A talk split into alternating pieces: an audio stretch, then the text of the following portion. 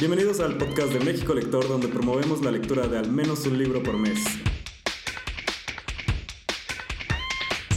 Y recuerden, lo importante es leer.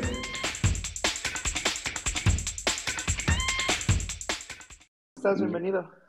Venga, muy bien, pues muy buenas noches a todas y todos. Me da mucho gusto compartir con ustedes esta noche. Más lector lectoras. Sí, ahorita, ahorita van este, ir llegando más. Igual este, se queda grabado para quienes lo quieran escuchar después o si se tienen que salir. Y lo que les platicaba es que, aparte de que hablemos de tu libro, a la segunda mitad de este espacio, pues podemos a platicar de libros en general, de qué estamos leyendo, qué recomendamos. Muchos estamos como en estas lecturas de fin de año, que tenemos estos libros que no queremos dejar pasar. Entonces, no sé si también te, te esté pasando igual, Alexander, que tengas ya esos libros pendientes que, que dices, de este año no pasa que sí lo acabo. Claro, claro. Ya como para cerrar los propósitos de, de, del año lector. Las metas de lectura y todo lo que tengamos. Pero bueno, mientras ahorita este, se van uniendo, eh, hoy vamos a hablar de tu más reciente libro, que es 1994, Me siento vivo. Este libro, Alexander, no me acuerdo muy bien, salió finales del año pasado, ¿verdad? ¿O, o cuándo, cuándo fue? Sí, el año pasado. El año pasado, como eh, me agarraste en curva, pero fue como por allá de agosto, septiembre que, que salió. Y pues bueno, ha tenido este, diferentes presentaciones, pero sí, sí, fue casi en el segundo semestre del año pasado. Oye, igual y cuéntanos un poco, porque me cuesta un trabajo, un poco de trabajo como contar de qué trata, porque no quiero dar como muchos spoilers, pero en tus presentaciones o cuando has platicado de tu libro, este, ¿cómo lo presentas para, para contar un poco la historia de estos personajes que, que aparecen? Porque no quiero dar como muchos spoilers.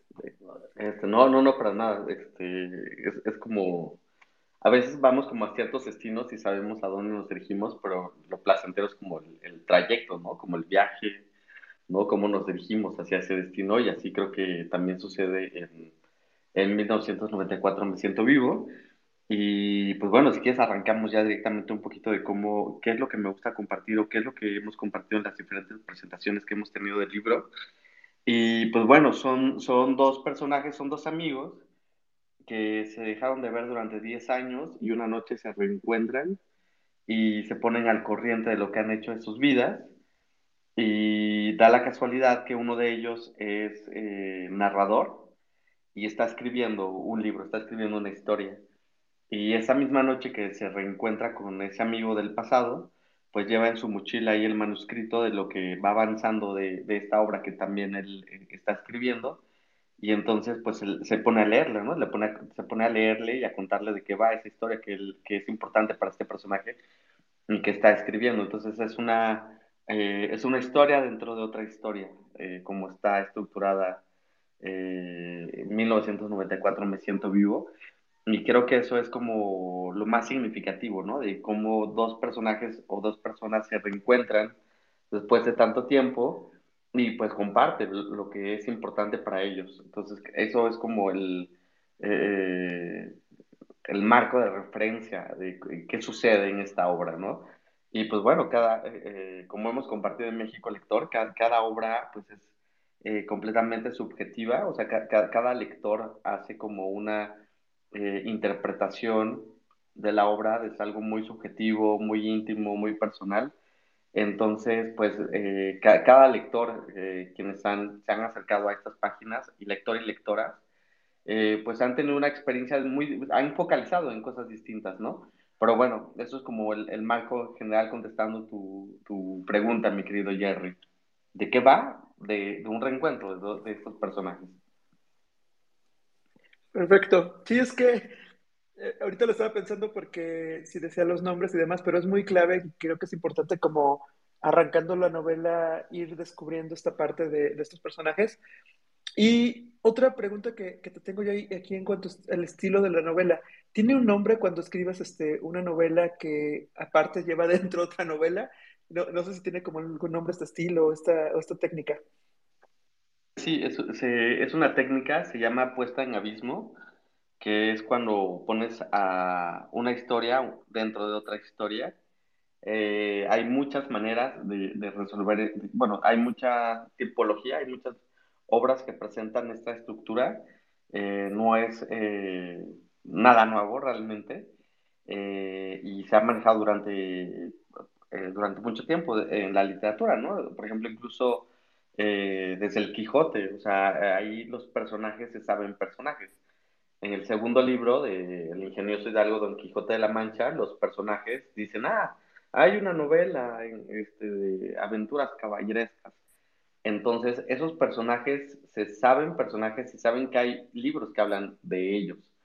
Entonces, esta estrategia de, donde la obra eh, se hace como, se cita a sí misma, pues es una estrategia que ha estado ahí en la literatura y a mí me sirvió mucho porque eh, para quienes todos que se están eh, conectando, me gustaría contarles que esta obra yo la escribí durante casi tres años y entonces para mí fue una estrategia como eh, ensamblar todo lo que yo he escrito a lo largo de todos esos años, porque no, no, no sé si aquí quienes se, están eh, integrando a esta charla de esta noche, si también han escrito, pero todo, todo el tiempo estamos como influenciados de cosas eh, que leemos, que vemos, que escuchamos, y entonces, pues bueno, a lo largo de todo ese tiempo, pues yo leía algo nuevo, escuchaba cosas y quería como vertirlas, ¿no? Dentro de, de mi escritura y cuando yo quise ponerle ya punto final y articular todo lo que yo ya había escrito, pues veía partes de, lo que había escrito que unas se parecían más entre sí y otras se alejaban. Entonces, como había ya eh, ciertos bloques de la obra que no se, no, no se parecían tanto, como mi estrategia fue, ah, pues fácil, pongo un personaje narrador que a la vez está escribiendo una historia y esas partes que a lo mejor no se están integrando como al marco, eh, general de la obra, pues se las pongo a la voz de este personaje. Entonces fue así como se estructuró eh, la obra para poder integrar todo lo que yo llevaba escribiendo hasta ese momento y funcionó muy bien, ¿no? O sea, poner este personaje que estaba escribiendo una obra, entonces hay como estilos eh, muy claros, ¿no? O sea, hay un estilo muy claro en la primera historia y hay un estilo muy diferente de esa otra historia que está dentro de la otra historia. ¿No? Entonces, eh, sí, logré eh, articular de esa manera y tener ese efecto en los lectores. Sí, justo ahorita que lo comentas son esas dimensiones que sientes dentro de la novela, porque estás en, en una parte con personajes muy similares y cuando entras a la otra historia, eh, sientes como ese, ese cambio de, de, dimensión y entonces ya estás en otro lugar. Y de hecho, ahí yo te quería preguntar acerca de, de este término que se conoce como, como, lugares comunes, y creo que lo respondes un poco ahorita platicando de, de que es una recopilación de varios escritos que ibas este, armando en estos últimos tres años. Eh, para ti, ¿qué, es, ¿qué, son los lugares comunes o qué te inspiró en, en, esta novela? Porque se siente como estar leyendo en una historia que sucede en, bueno, en la novela lo, lo mencionas como Huaxilán, que yo lo estuve buscando y no lo encontré en el mapa, pero se siente como esta, esta novela que está sucediendo entre estos traslados entre la Ciudad de México y este lugar que, que vive en diferentes este, situaciones. ¿Sí son estos los lugares comunes o qué, o qué lugares fueron los que te inspiraron para 1994?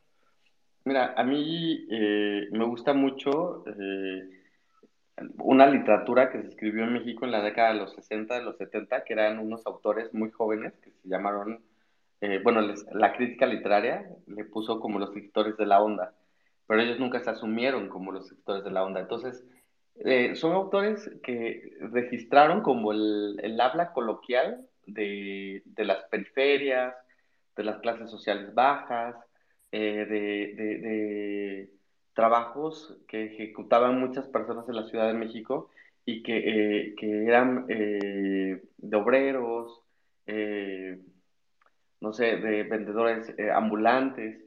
Y nunca antes se había dado como voz o cabida en la literatura a estos personajes que fuesen jóvenes para empezar y después que habitaran como en los suburbios, en la periferia. Entonces, eh, creo que la literatura, al menos esa literatura que a mí me interesa, eh, me gustan esos, ahorita que hablas como los espacios, me gusta hablar como esos espacios comunes como de la cotidianidad, ¿no? De, del transporte público, del metro, eh, no sé, del taller mecánico, o sea, como de esos espacios que son muy cotidianos, pero que ahí también pueden suceder cosas importantes. Y entonces siempre me ha interesado mucho focalizar a, la periferia, ¿no? Porque eh, son eh, personajes que no han sido representados en la literatura y que tienen mucho que, que, contar, que decirnos. Y hablando un poco como ya de lo que, de lo que estás apuntalando de la Ciudad de México, eh, claro, claro, la obra transcurre en la Ciudad de México y el contraste que tiene la Ciudad de México eh, es el, el, Estado de México, ¿no? Que son como eh, esta gran urbe que está delimitada geográficamente y en la novela yo lo representé a través de, como no quería nombrar el Estado de México porque sería como muy, muy, muy referencial y lo que yo quería era que señalar es que esta historia que estoy contando puede suceder en cualquier territorio, independientemente de donde sea.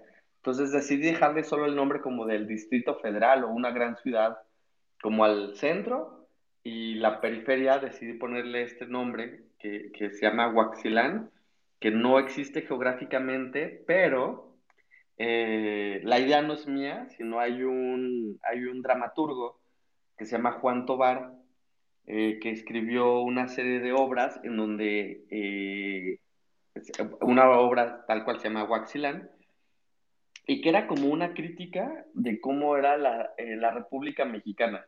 Y en vez de nombrarle República Mexicana, le llamó como Huaxilán.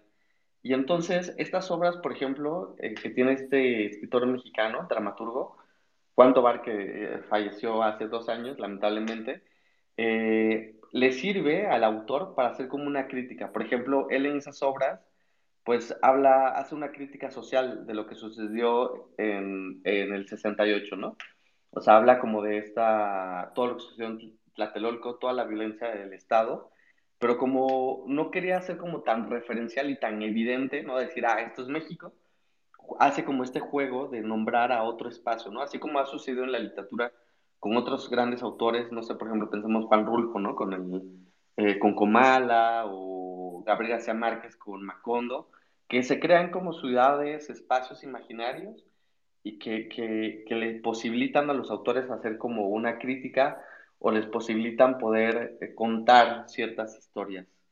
Eh, y eso yo quise como inscribirme o continuar un poco como con esta tradición que tenía este este dramaturgo con lo que, con lo que sucedió en el 68, dado que también mi novela, eh, un poco de lo que va también, no es, no, no, es como el eje principal, pero es como el contexto en que viven los personajes, pues también eh, hay esa violencia del Estado, ¿no? Donde eh, los personajes se ven violentados por ejercer ciertas profesiones, como en el caso de, del fotoperiodismo, y que por eh, buscar como una sociedad más justa, pues hay un Estado-nación que pues los, los violenta, ¿no? Porque no, no, no, lo que dicen no les conviene al, a quienes están en el poder. Entonces es un poquito también de, de lo que va esta novela.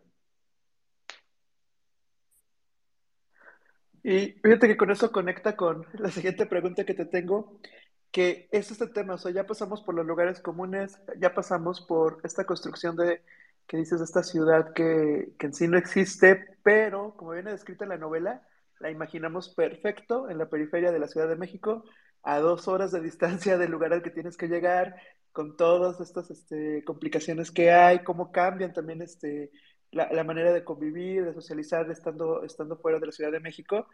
Y algo que, que, me llama la atención ahorita es el tema social, que, que, me gustaría preguntarte, o sea, ¿qué te inspiró en esta parte de estas preocupaciones sociales que, que viven los protagonistas? Para que, igual ahorita ya mencionabas algo de, de su profesión que los pone en peligro, pero no sé qué, qué otros este, temas sociales te inspiraron para que, para que estuvieran plasmados en tu novela y que pues quienes no la han leído sepan que se pueden encontrar algo de eso y, y también se interesen un poco más.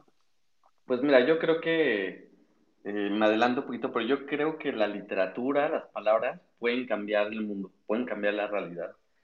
Y entonces yo creo que la, escribir historias, contar historias, eh, no es como, o sea, no tiene nada de inocente. O sea, creo que contar historias nos ayuda como a recuperar la memoria, nos ayuda a empoderarnos, nos ayuda a liberarnos, nos ayuda a sanar. O sea, tiene como eh, muchas consecuencias muy, muy importantes, lo que es contar historias y la literatura, o los libros, las historias, las narrativas, las oralidades.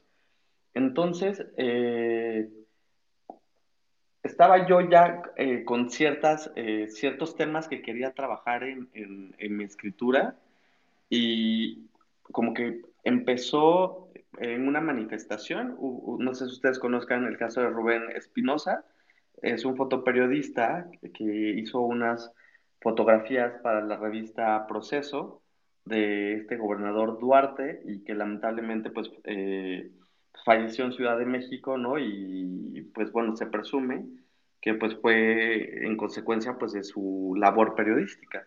Entonces, cuando yo iba, eh, bueno, me tocó ir como a la manifestación, ¿no? De los periodistas y, y veías, ¿no? Cómo, cómo, estaban como los familiares, estaba como su imagen y, y pues ver esa violencia que, que, que, se ejercía ante las personas. Eso fue algo que a mí me sensibilizó mucho y que dije que, que quería escribir respecto a, a, ese tema, porque creo que la literatura sirve para eso, para poder eh, evocar y, y con la memoria poder darle voz a las personas que se han quedado sin voz. Entonces, de ahí surgió un poco como la idea de, poder retomar un poco su, eh, pues su, trayectoria. Eh, realmente solo es como, eh, digo, desde una parte muy empática, ¿no? o sea, no quiero decir que es como su vida ni su biografía para nada, ¿no? Y también desde, desde una perspectiva como muy empática, muy respetuosa, de lo que no solo es él, sino hay como tantos periodistas que pasan por lo mismo. Pero de ahí eso fue como algo muy claro que, que empecé yo a escribir y fíjate que fue como muy interesante porque no fue nunca mi intención el que hubiesen todos estos señalamientos o que estos personajes estuviesen como un contexto muy parecido a la Ciudad de México, muy parecido a, la violencia que, que, que, están eh, eh, los, eh, insertos estos personajes, sino hasta que terminé la obra, yo lo que quería es, escribir o lo que quería contar era la historia de dos personajes varones, ¿no? Porque la novela también es temática, o sea, tiene, entra dentro de la, de la, de la obra LGBT. Querían narrar como dos personajes, independientemente del género, que en este caso son dos varones. Eh, se aman mucho, pero llega un momento, ya no continúan juntos. Entonces, como que quería contar esta historia de estos personajes eh, de hablar como de, de, ese enamoramiento, hablar como de esa solidaridad que se da en el amor eh, y cómo también eh, dentro de la comunidad esta forma de amar también es como una resistencia, ¿no? Porque, bueno, sabemos que la Ciudad de México, como cualquier otro lugar del mundo y más en América Latina, pues todavía hay como un, todavía existe mucha discriminación hacia eh, los miembros eh, de, eh, LGBT, tanto chicas, adolescentes, este, varones, y yo quería como que señalar eso, ¿no? O sea, cómo es tan difícil mantener, estar como, ir contracorriente en una sociedad tan conservadora, en donde pues es el Estado-nación que está esperando una sociedad heteronormada, eh, hay otras instituciones también eh, como la iglesia eh, que también busca como cierta heteronorm una sociedad heteronormada, ¿no? Que sus, sus ciudadanos, sus feligreses sean de ciertas maneras y cómo estos personajes van en contra y cómo hacen ciertas resistencias. Entonces, eso era como, como, hasta que acabé la obra me di cuenta cómo estaban haciendo esos personajes esas resistencias. Y, tiene que ver mucho con eso, ¿no? Como lo que tú me preguntabas, Jerry, de dónde vino como esa inspiración de esos señalamientos sociales que están en la novela. Pues bueno, el primero fue como del periodista y después eh, tiene que ver con eh, todo lo que la comunidad pues tiene que eh, sobrellevar, ¿no? Para, para, poder estar en un espacio, ¿no? Que también forman parte de la, de, la ciudad, del país, de la comunidad. Entonces, son como, como esas eh, ejes en los cuales se está moviendo, ¿no? ciertos temas de la novela.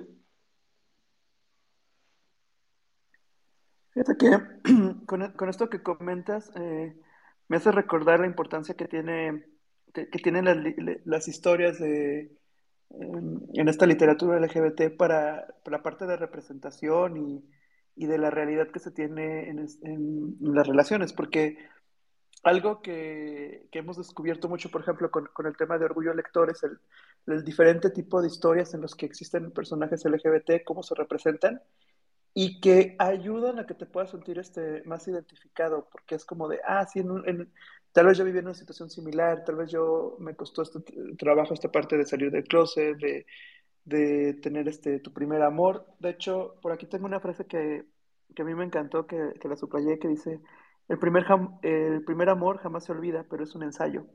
Para mí se me hizo muy, muy fuerte, porque pues de eso, de eso también trata un poco este 1994, como 1984, de este tema de lo que significa un primer amor y todo el peso que puede tener y todas las experiencias que puedes vivir en un primer amor, pero como lo comentabas ahorita, o sea, no significa que ese amor va a ser para siempre, no significa que algo tan simplista de que love is love y entonces todos nos amamos de todas formas y así, cuando, cuando en realidad es, no, hay muchísimas complicaciones y a veces el amor no puede ser tan transparente y no puede ser tan simple como, como creemos que se, se nos vende o lo podemos este, imaginar.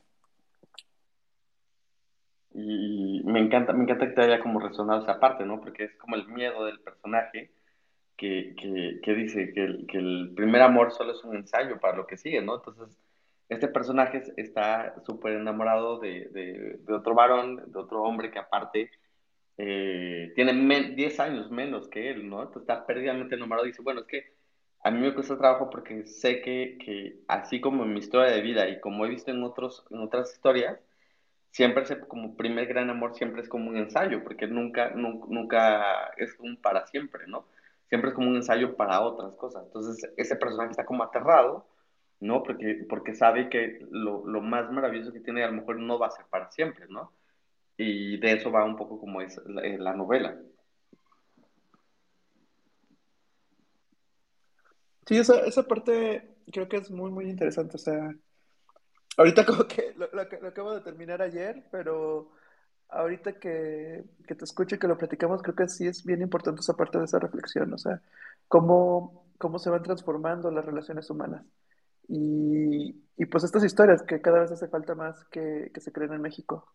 No sé si por aquí alguno de los que estén escuchando quiera este, preguntar algo o comentar algo del libro. Por aquí en la parte de los comentarios agregué el link donde pueden encontrar tu libro, que está en Amazon, ¿verdad? ¿Lo pueden conseguir ahí en físico? Claro, ya, sí, el libro eh, está editado por una este, editorial muy linda de Cuernavaca que se llama Lengua de Diablo y lo pueden comprar directamente como a través de la página de la, de la editorial.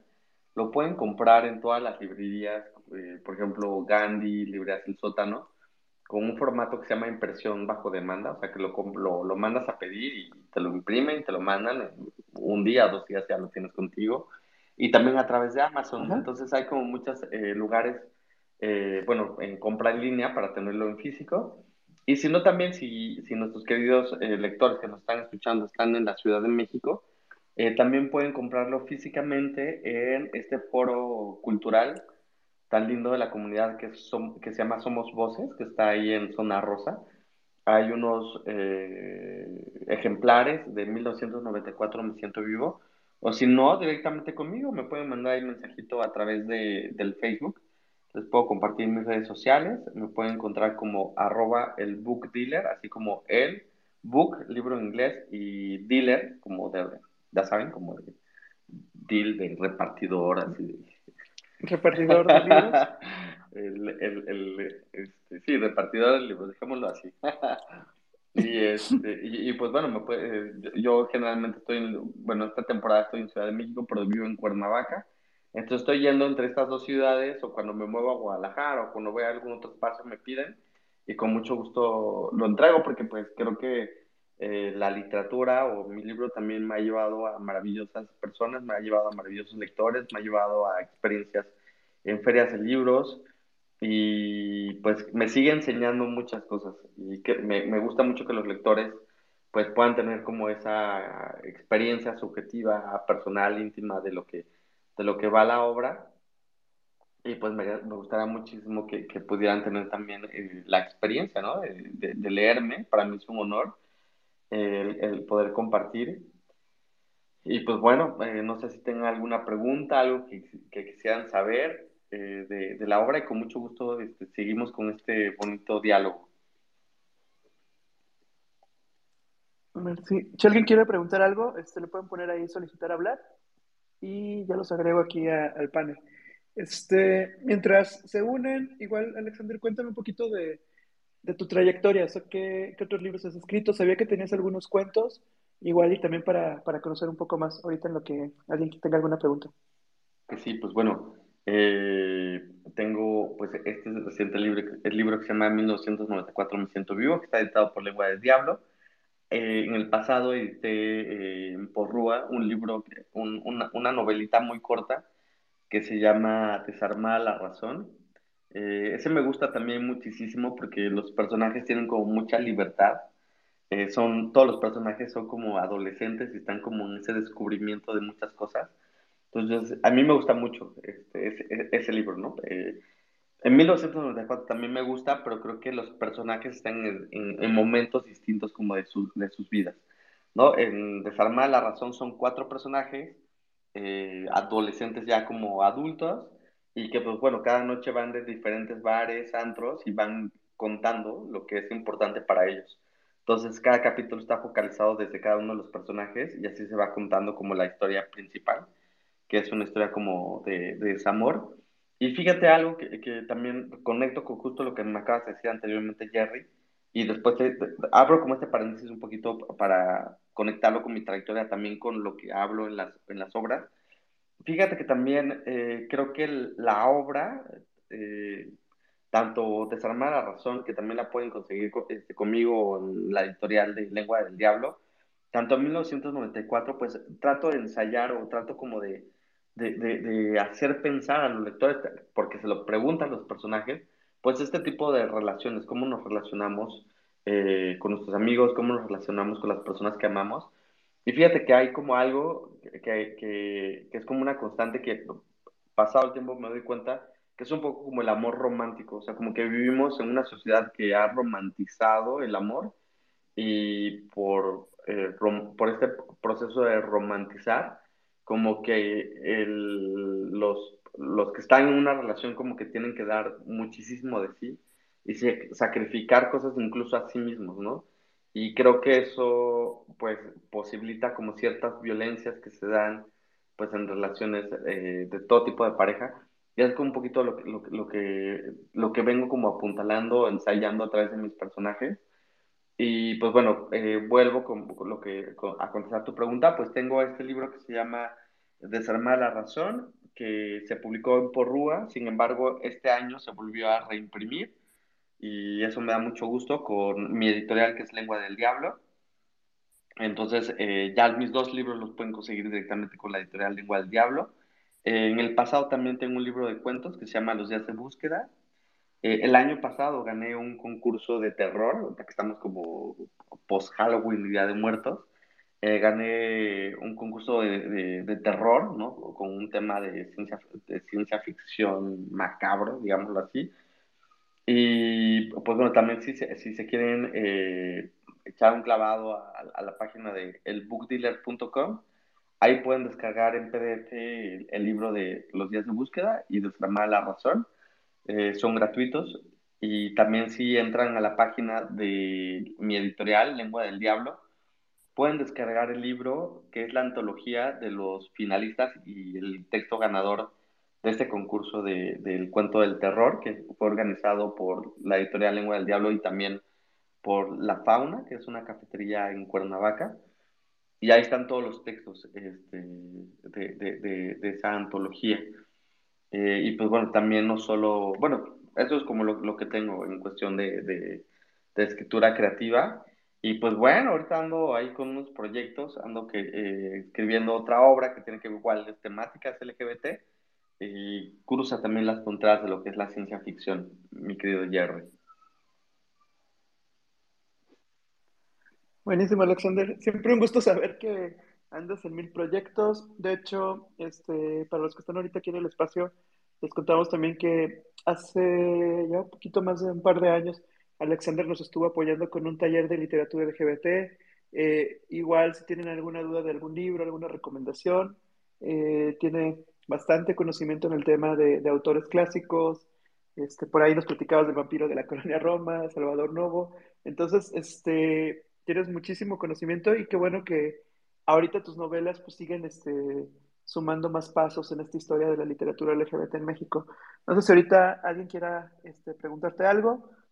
Si no, yo aprovecho mientras en lo que sube alguien que quiera hablar para contarles este, que este sábado es la reunión de México Lector. Este mes, ahorita que platicabas de terror, pues estamos leyendo un clásico. Yo todavía no lo acabo, pero es de Horacio de Quiroga, que es, y siempre se me olvida el nombre, Cuentos de amor, de locura y muerte de Horacio Quiroga. Y pues es el libro que vamos a comentar el próximo sábado. Cumplimos cuatro años en el club de lectura, precisamente todo arrancó un 5 de noviembre y pues este, vamos a celebrar en varias ciudades de México. Por ahí pueden mandar mensajes si quieren este, asistir a la reunión para ver este, las ciudades en las que hay eh, lugares.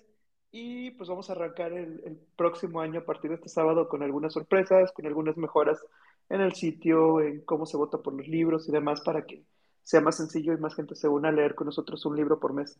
Llevamos ya más de 48 libros leídos, estaba contando hace ratito. Si contamos que estos libros, la mayoría son de 300 páginas en promedio, pues hemos leído ya casi más de 15 mil páginas entre todos. Entonces, este, pues hay mucho que celebrar este sábado y pues también por eso era importante que nos acompañaras, Alexander, un poquito antes del cumpleaños de México Lector, porque pues has estado ahí yendo a reuniones, apoyando este, con los talleres y como ahorita pues en este espacio platicándonos de tu libro.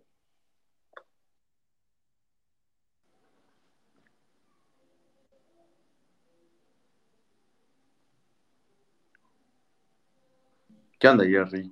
Te no, no escuchar por un instante. Ah. Este, ah, este, no sé si tú quieres platicar de, de, los libros que andas leyendo, o tú, Alex, si quieres contarnos de un libro que andas leyendo.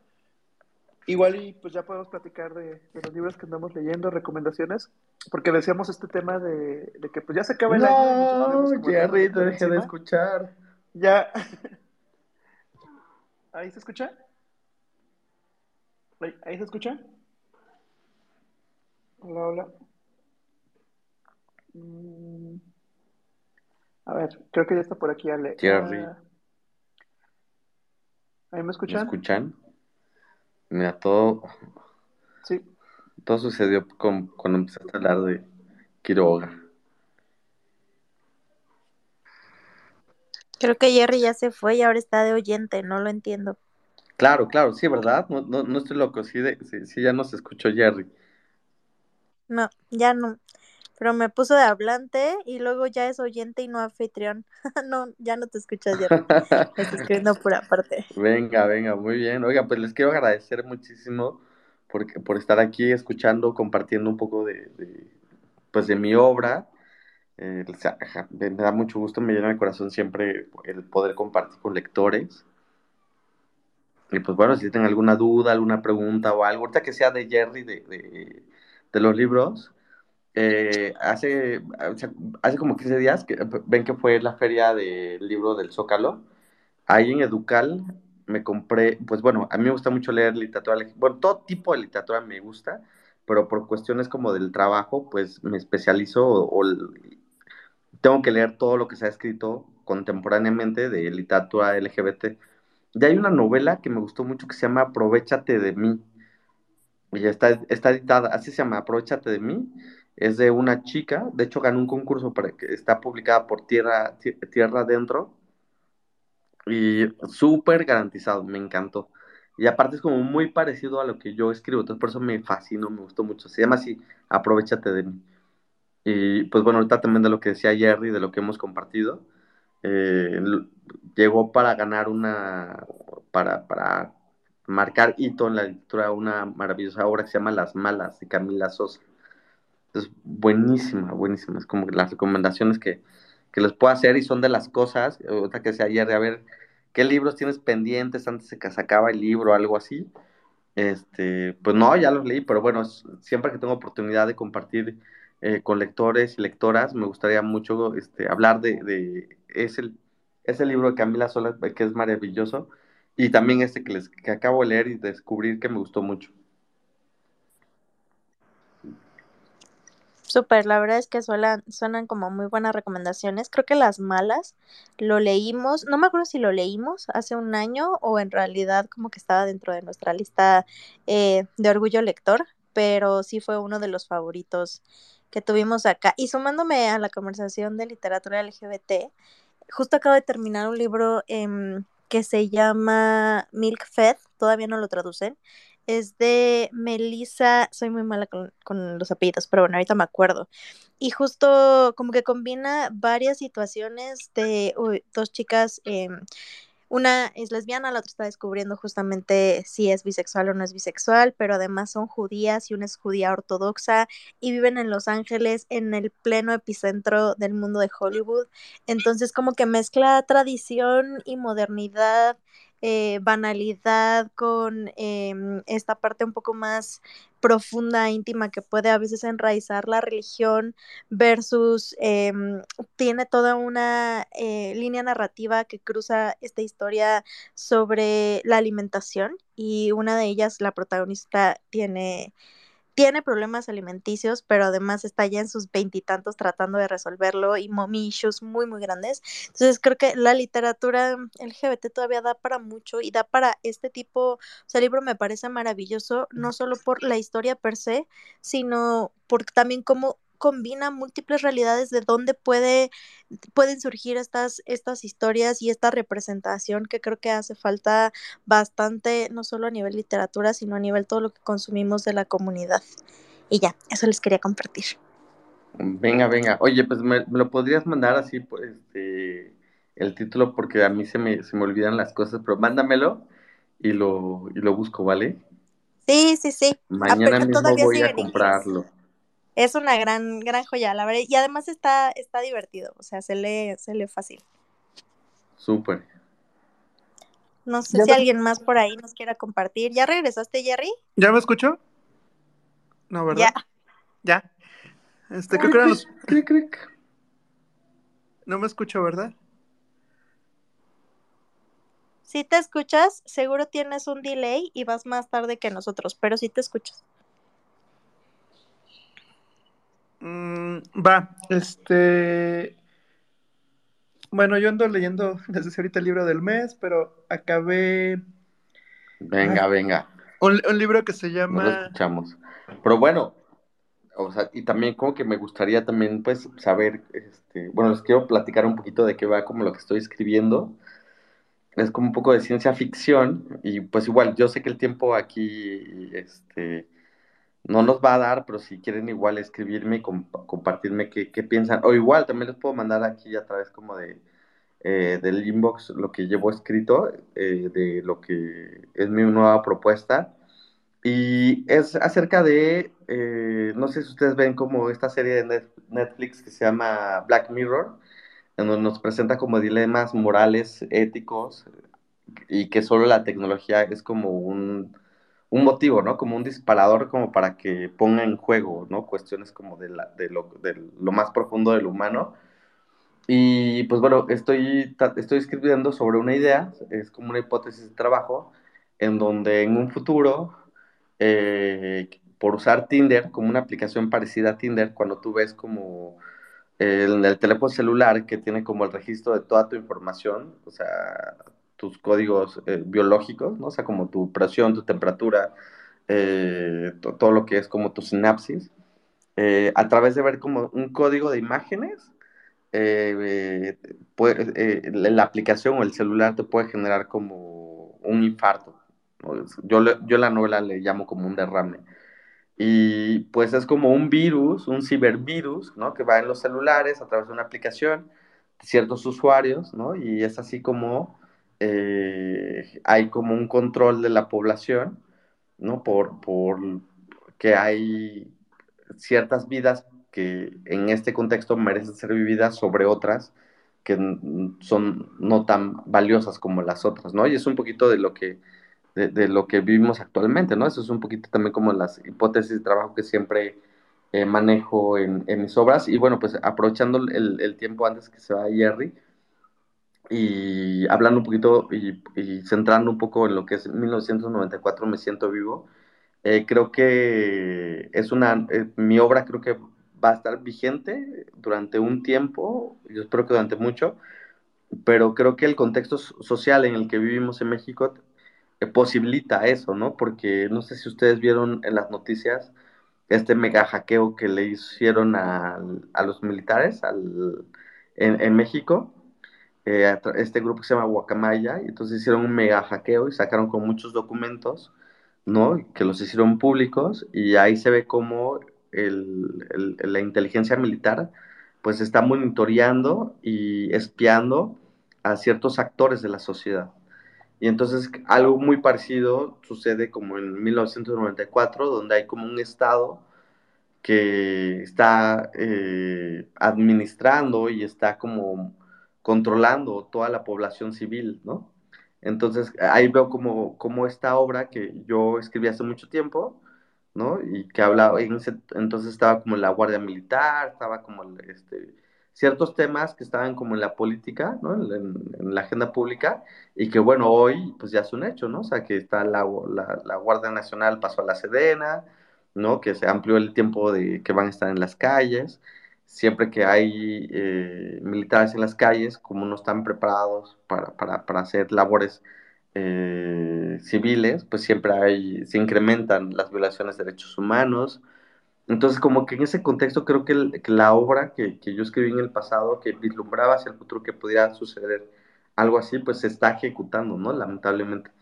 Pero estos personajes a través como del, del amor, a través como de cosas, eh, signos que tienen de, de, solidaridad, de solidaridad, están creando estas resistencias ante ese contexto en el que les toca vivir. Y creo que eso es como algo que me, que me ha gustado mucho de mi, de, de mi obra y que es lo que les quisiera compartir, de que no, no, mi obra no es como algo así como muy político, ni es tampoco tan de, denuncia social, sino simplemente es como una propuesta eh, de contar la vida de unos personajes que se aman mucho y que el contexto, ¿no? Eh, va apuntalando a estas, estos, estas temáticas de las que hemos hablado esta noche. Pero bueno, yo hablé mucho, me gustaría mucho que, que ustedes me dijeran si tienen algún, algún comentario, algo que quisieran compartirme. No sé si Ali Quiroz tú puedes hacer como admins a, a, otros que quisieran como preguntar o participar. Sí, sí puedo, solo tienen que mandarme solicitud. ¿Ella me escucha? ¿O sigue ya. con delay? Venga, ya. Jerry, regresaste. Ya regresé. Este, oye, ahorita que platicabas, Alexander, el tema de, de, la vigencia de las historias, o sea, sí me sorprende mucho porque sí se siente súper vigente tu, tu, novela con lo que está pasando actualmente. Y ahora que dices que pues, la escribiste hace tres años, empezaste como a armarla, pues es muy curioso con lo que está pasando ahora, ¿no? Que termina siendo estas novelas, este, ¿cómo se dice? Cuando, cuando predicen, cuando van como este, narrando un poco de lo que va a pasar después. Claro, claro, ¿no? O sea, sí, no, y ya tiene un buen, eh, la escribí hace como cinco años, seis años. De hecho, la escribí antes de la pandemia. Justo, justo íbamos a salir, justo eh, ese año de la pandemia, íbamos a salir ya con la publicación. Eh, ah, de cuenta que yo, yo, yo, eh, sí, yo negocié o ofrecí como la novela a, a la editorial Lengua del Diablo que fueron maravillosos, ha sido un gran, grandioso editor, este Efraín Blanco. Si se quieren dar una vuelta, la siguiente semana presento la novela de mi editor que se llama Dios vuelve en un Volkswagen amarillo, que fue Premio Nacional eh, de Cuento Villaurrutia. Este, y, y, bueno, ha sido un gran editor, pero bueno, yo, lo, yo, yo le dije que, pues que tener la obra, la leyó, este, me dijo, sí, vamos a publicarla y todo. Eso fue el primer año como de la pandemia. Y eh, yo, yo hablé con él como por ahí de febrero. Acordamos que se iba a editar, iba a salir como por mayo, porque también otra eh, colega y otra este, mentora mía, que es una gran escritora que se llama, se llama Alma Carla Sandoval, eh, escribe mucho sobre feminismo, se iba a ir del país, entonces necesitábamos presentar la novela antes de que ella se fuera, pero vino la pandemia y no se pudo publicar el primer año, sino fue hasta el segundo año, o sea, tuvo que pasar todo un año y meses para que se pudiera eh, publicar la obra. Entonces también sí fue como eh, la pandemia retrasó mucho el que pudiera llegar a los lectores este, la, la novela.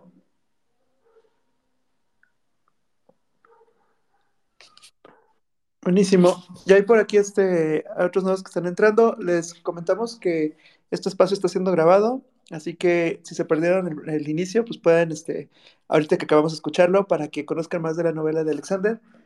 Y platicábamos, yo me quedé cuando se cortó, les decía que estaba leyendo Horacio de Quiroga y estaba leyendo un libro que hice una reseña que era este, un plan de siete días para volver a tener citas y, justamente ahí se me quedó muy grabado todo este tema de, las citas cuando, porque es un libro que fue escrito en el 2007, entonces ayuda a hombres gays con un matchmaker de Nueva York que trae como todos sus consejos, pero de este libro hice una reseña porque pues sí, pasaron ya los siete días el domingo pasado y sí te deja reflexionando muchas cosas que aún son vigentes 13 años, no, 15 años después. Entonces, este, creo que está interesante ver esto de libros que, se mantienen vigentes sin importar eh, el tiempo por el tipo de temas que manejan.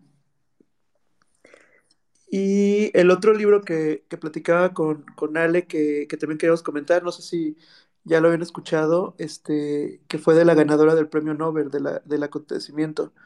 Este libro también lo acabé la semana pasada yo le contaba a Vale que, me costó mucho trabajo terminarlo. Es un libro cortito, pero muy, muy fuerte. O sea, creo que es de esos libros que, incomodan y no sé si tú has oído de este libro, Alexander, o tú, Ale, si quieres comentar este algo. Sí, es complejo, es complejo. Creo que el tema del aborto todavía sigue siendo bastante, em, no quiero decir tabú, pero un poco olvidado dentro de todas las historias y narrativas que como mujeres dueñas de su cuerpo y decisoras hemos pasado a lo largo de la historia. Y digo hemos porque yo estuve en una situación similar hace unos años y al leer el libro no siento que haya cambiado tanto, pese a que han pasado casi 50, 60 años desde que en ese Francia, en ese París del 68, si no me equivoco, ella eh, justo narra pues de, forma muy precisa y muy real em, cómo es que desde la psique uno pasa todo un proceso de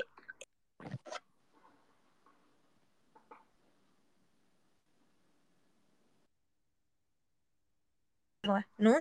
Que además no encuentras ni siquiera en el pasado y ni siquiera hoy, porque ante los ojos de los demás creo que sigue habiendo un, dejo de, de, juzgarte eh, y creo que ella lo relata bastante bien como pese a que va avanzando, pese a que va encontrando ciertas soluciones, en ningún momento se siente acompañada en realidad, ¿no? En ningún momento se siente segura, en ningún momento se siente protegida y yo creo que es una lectura muy reflexiva que creo que em, no solamente se lee desde una mirada femenina, sino se tendría que leer desde una mirada social, desde cómo, qué tanto las prácticas de antes y ahora son tan diferentes, qué tanto las clínicas clandestinas de antes versus ahora se, se, em, separan tanto de, la realidad de la, que, de la que muchas mujeres en Latinoamérica sobre todo suceden. Viene a bien también el contexto que está pasando, que empezó eh, a, latir la conversación en Estados Unidos sobre cómo cada estado puede tener derecho, más bien tiene eh, injerencia en decidir si es legal o no es legal, es como retroceder, hay quien dice que no va a suceder, hay quien sí. Todo ese debate al final nos lleva a un estado de control y sobre todo a un estado de falta de Em, de seguridad en lo que concierne a la salud pública femenina. Entonces, no sé, creo que es un tema que se puede desmenuzar desde muchos ángulos, siendo una de las personas que vivió algo similar, no a nivel clandestino, pero sí a nivel contexto, les puedo decir que la gran pregunta es qué tanto ha cambiado en la situación de aborto en todo el mundo desde hace 60 años. Y ya creo que es un libro que sí deberían de leer.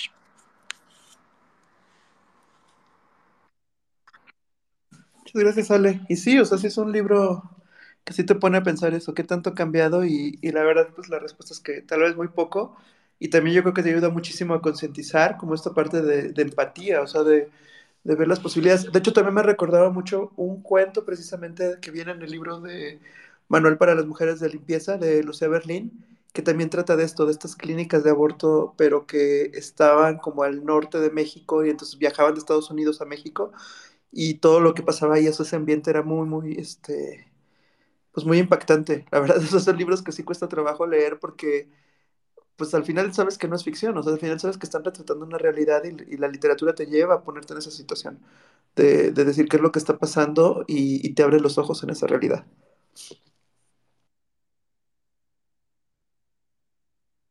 No me podía desmutear, pero sí, total, totalmente. O sea, creo que hay, hay, hay dos conceptos. Uno es la, la parte de seguridad en temas de salubridad, o sea, versus la clandestinidad versus eh, la legalidad, sí creo que hay una diferencia, eh, sobre todo en temas de riesgo. Lo que creo que no hay una diferencia es en las posturas sociales y en la crítica que recibe una mujer que decide por sí misma tomar una decisión frente a su cuerpo y frente a la maternidad. Creo que eso es lo que todavía yo cuestionaría si se ha modificado o no. Evidentemente sí en, en, en ciertas partes de, de, de, del país y de, y de varias ciudades en Latinoamérica esto sigue sucediendo, no por nada. Chile, Argentina eh, son de los países que me vienen ahorita a la mente que en los últimos años han tenido un empuje súper, súper vibrante eh, en temas de legal, legalización y, y, que al ver estas historias eh, redactadas, al ver...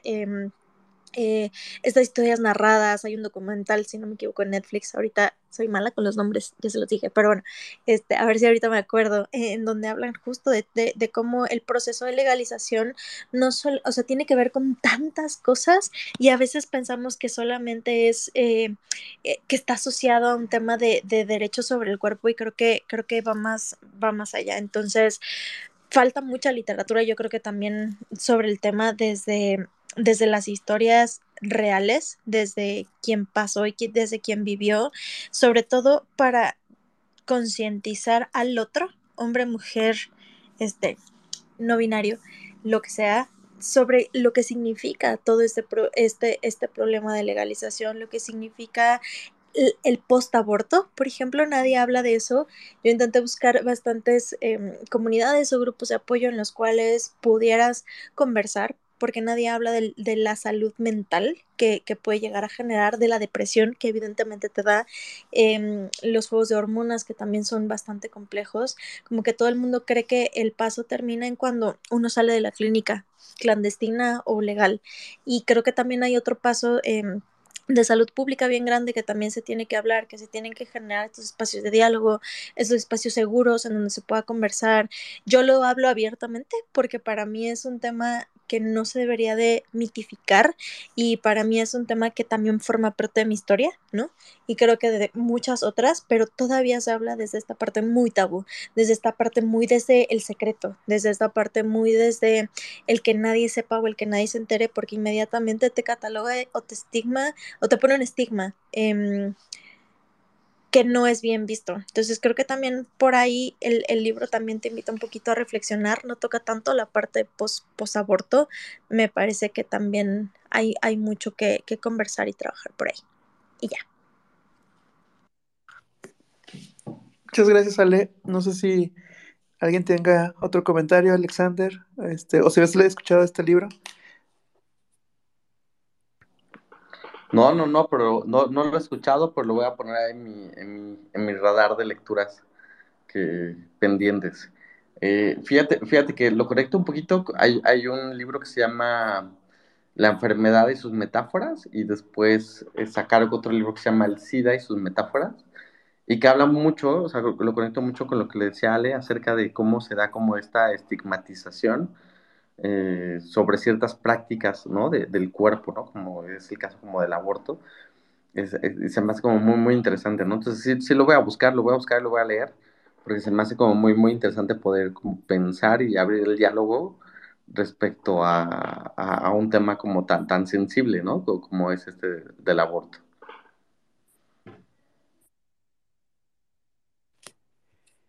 Y oye, Ale, aprovechando que estás aquí, este, cuéntanos un poquito del el libro del que vamos a platicar la próxima semana. Que por aquí está, mañana lo vamos a anunciar. Ah, sí, ¿yo qué libro? ¿De qué vamos a hablar? no, no es cierto, perdóname. Este, sí, justo no, nos llegó una, em, pues una invitación a leer y a platicar con la autora Vanessa Cohen, que se llama Enredos de Amor en Miami. La verdad es que llevo como un 20-30%.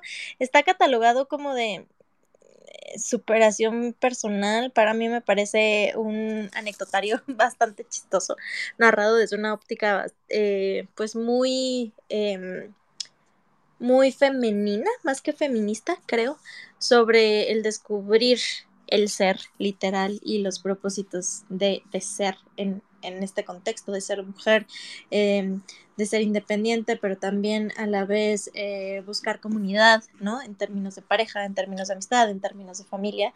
Eh, y nada, pues los invitamos a que platiquen con nosotros. La verdad es que está, está divertido. Es un libro que yo creo que se lee en un fin de semana bastante ligero. Em, y eso. Ya, ya pegué por aquí este, la foto que le tomaste el libro. Perdón, Enredos de Amor en Miami de Vanessa Cohen. Entonces, este, pues no sé si alguien quiere agregar algo más, pero ya por aquí nos llevamos muchas recomendaciones del libro de Alexander, los libros que hemos comentado, algunos que dejamos este, anclados aquí en el tweet del espacio, pero no sé si quieran este, comentar algo más.